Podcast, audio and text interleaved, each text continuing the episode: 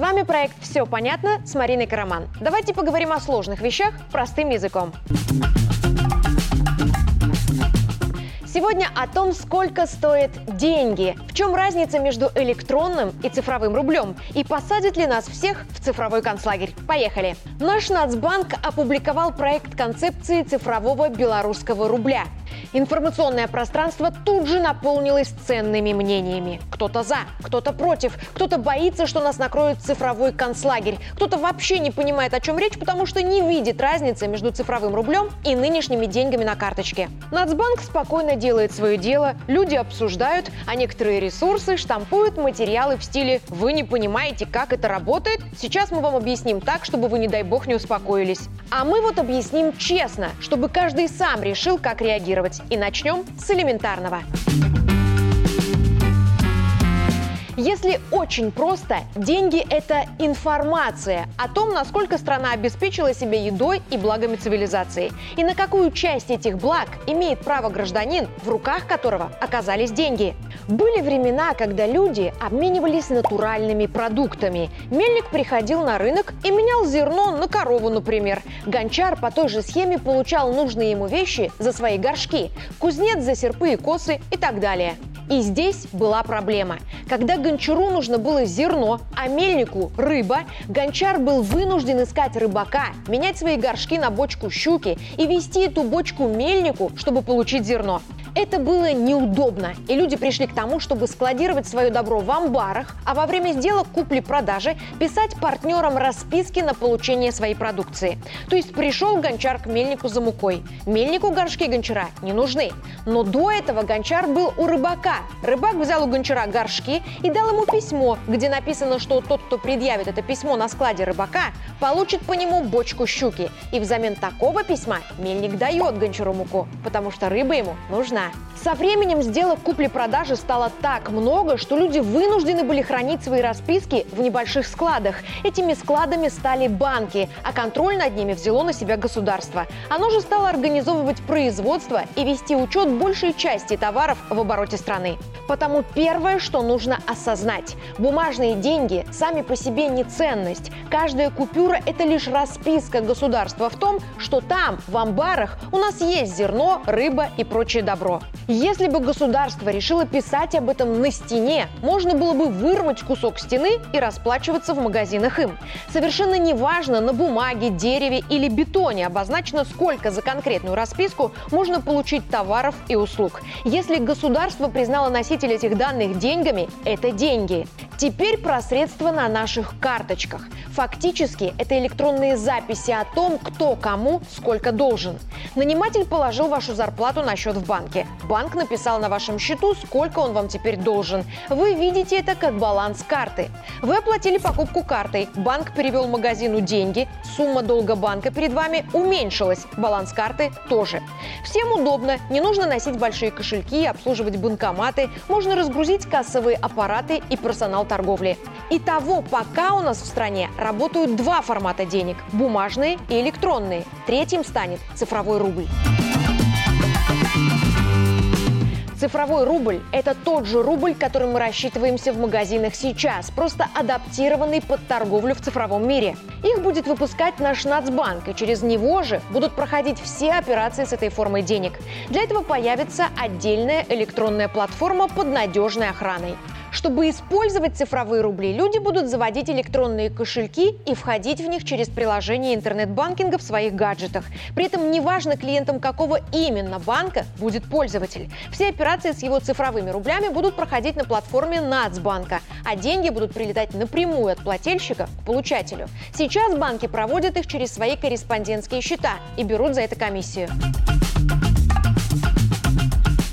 Предполагается, что перевести в цифровые рубли можно будет любую часть своих накоплений. Чтобы сделать цифровыми бумажные деньги, нужно будет через банкомат или кассу в банке положить их на карту, то есть сделать электронными, а потом обменять на цифровые. И наоборот, чтобы получить цифровые рубли в руки в бумажном виде, нужно будет перевести их в электронные, то есть в приложении переложить из цифрового кошелька на свой картсчет, а потом снять наличку в банкомате. Видела в сети вопросы о том, какой какой будет курс у цифрового рубля. Один к одному. И цифровые, и электронные, и бумажные деньги – это одна и та же валюта – белорусский рубль. Цифровые рубли будут отличаться от денег на карточках тем, что каждый из них будет прошит уникальным электронным кодом, как банкноты отмечают номерами. Но в цифровом рубле физической купюры нет, есть только ее код. И в этом новшество. Если деньги на карте – это записи банков о том, кто кому сколько должен в физическом мире, то цифровые деньги – это новая форма тех самых расписок о существовании запасов продовольствия и благ, которыми когда-то обменивались купцы, а потом их превратили в бумагу бумажные деньги. Просто эти расписки зашифруют в коды. Но главное отличие цифровых рублей от электронных в том, что они всегда будут находиться в виртуальном кошельке на платформе и под контролем Нацбанка. Даже если некоторые операции с ними будут проводить через коммерческие банки, они останутся в этом процессе только посредниками. От криптовалюты цифровые деньги отличаются тем, что крипту майнят, то есть добывают с помощью электросетей, а цифровые деньги создает Центральный банк государства. Криптовалюта физически ничем определенным не обеспечена. Цена одного коина зависит от того, о чем сегодня договорятся держатели криптовалюты из разных стран. Стоимость электронного рубля обеспечена товарами, произведенными экономикой конкретной страны. И это подтверждено ее Нацбанком. И отсюда вытекает еще одно отличие. За криптовалютой нет единого ответственного органа, потому она может сегодня стоить десятки тысяч долларов за единицу, а завтра упасть до нуля, и никто за это не ответит. За бумажным, электронным и цифровым цифровым рублем стоит государство. Рядовым белорусам новый формат денег поможет сэкономить на банковских услугах. Тарифы комиссии на все операции с этой формой национальной валюты будут устанавливать по единым правилам. Переводы денег будут проходить напрямую от плательщика к получателю, а значит и комиссию за перевод цифровых рублей со счета на счет банки брать не смогут.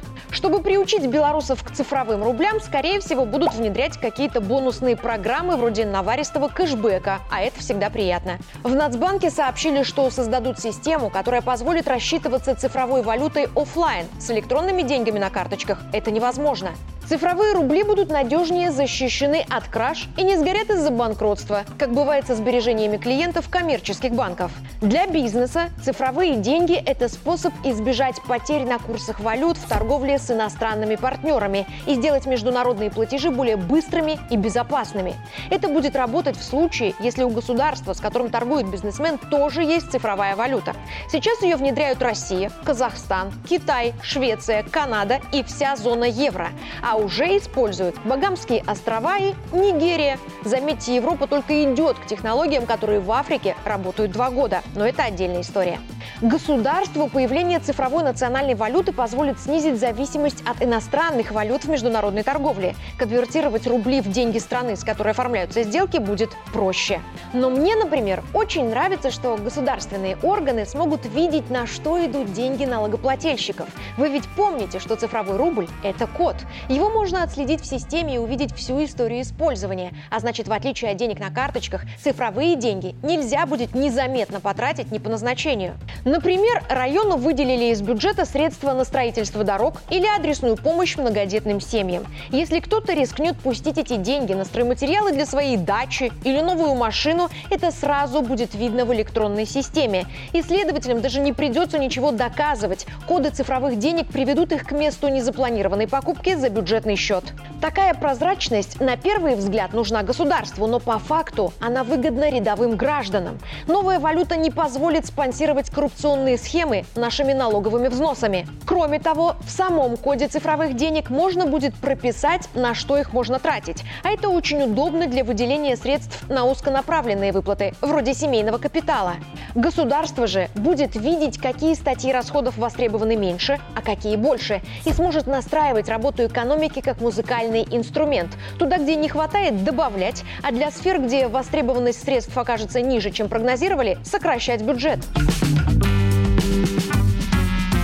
Сети много разговоров о том, что цифровой рубль заменит бумажные и электронные деньги, нас вынудят расплачиваться новой формой национальной валюты, будут контролировать ее движение, и мы все окажемся в цифровом концлагере. Это неправда. Бумажные деньги останутся платежным средством наравне с цифровыми и электронными. Так же, как нам оставили право оплачивать коммуналку в отделениях банков и почты, хотя давно есть возможность сделать это через интернет. Цифровые деньги станут дополнительным инструментом оплаты товаров и услуг. Просто этот инструмент заточен под современные технологии, угрозы и процессы в мировой экономике, а значит актуальный для тех, кто вращается в этом финансовом водовороте. Тем, кто не хочет в него погружаться, оставят право тратить так, как они привыкли.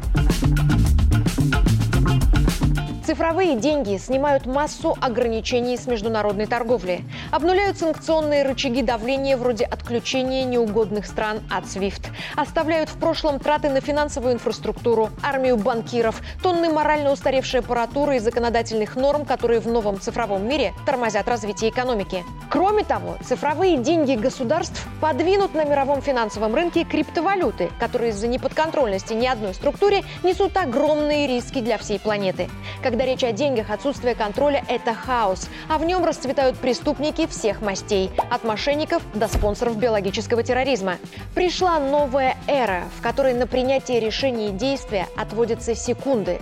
В масштабах международной торговли времени на многоступенчатые денежные переводы, разборки с мошенниками, санкциями и комиссиями просто нет.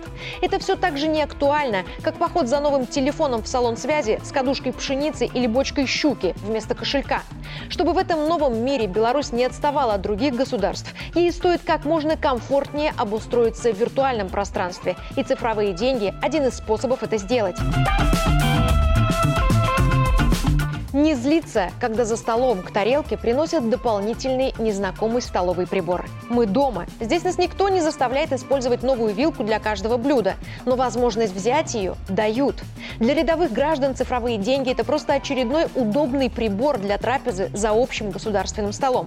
При этом никто никому не помешает пользоваться любимой ложкой. Но отвергать все новое все-таки не стоит. А вдруг понравится?